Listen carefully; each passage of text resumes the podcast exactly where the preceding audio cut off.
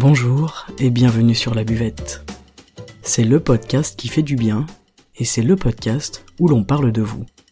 Je m'appelle Margot Bussière, je suis coach de vie humaniste et à travers ce podcast, je vous accompagne vers un mieux-être, un mieux vivre, un épanouissement intérieur ainsi qu'un éveil de votre conscience et pourquoi pas de votre spiritualité. Je vous remercie d'être là aujourd'hui et je vous souhaite une excellente écoute.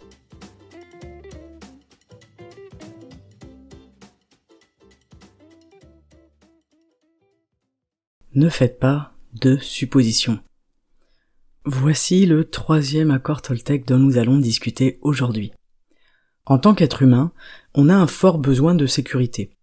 L'inconnu, on le sait, c'est l'insécurité, et j'ai peur de ce que je ne connais pas ou j'ai peur de ce que je ne comprends pas. Donc, pour nous sécuriser, naturellement, on va chercher à avoir le moins d'inconnus possible dans notre vie, le moins d'inconnus possible dans l'équation. Mais comme on ne sait pas, eh bien on invente et on suppose. On va donc supposer ce que l'autre il pense, ce qu'il est, ce qu'il ressent. On va aussi supposer des choses sur nous-mêmes. On va préférer par exemple se sentir incapable plutôt que de partir à la recherche de cet inconnu à l'intérieur de nous. Il y a quelque chose de rassurant à avoir un fort caractère, par exemple, on se rend compte dans la phrase, vous savez, euh, je suis comme ça et c'est pas aujourd'hui que je vais changer. Évidemment, parce que changer signifie remettre en question et donc plonger la tête la première dans l'inconnu.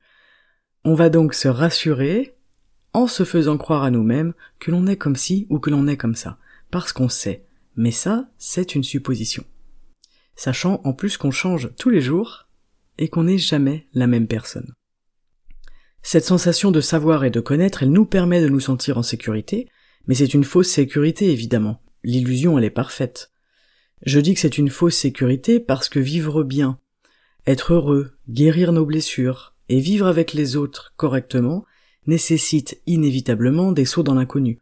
Se cramponner à ce que l'on connaît, à ce que l'on croit savoir, eh bien ça va nous enfermer petit à petit, et ça va nous empêcher de développer notre conscience, notre curiosité, notre ouverture à l'autre ainsi qu'à nous-mêmes. Donc voilà pourquoi nous faisons tous autant que nous sommes des suppositions, mais ces suppositions elles ont des conséquences.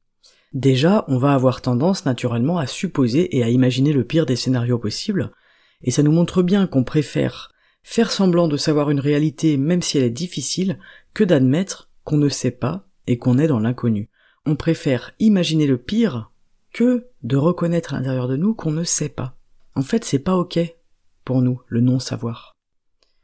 Toutes ces suppositions, elles sont basées sur quoi? Eh bien, elles sont basées sur nos croyances, nos expériences, nos peurs, nos blocages, notre éducation, notre vision de la vie, ce prisme bien particulier à travers lequel on aborde tout ce qu'il se passe autour de nous, et on remarque bien souvent que nos suppositions, elles sont erronées, et pourtant ça ne nous empêchera pas de recommencer sans hésiter la fois d'après.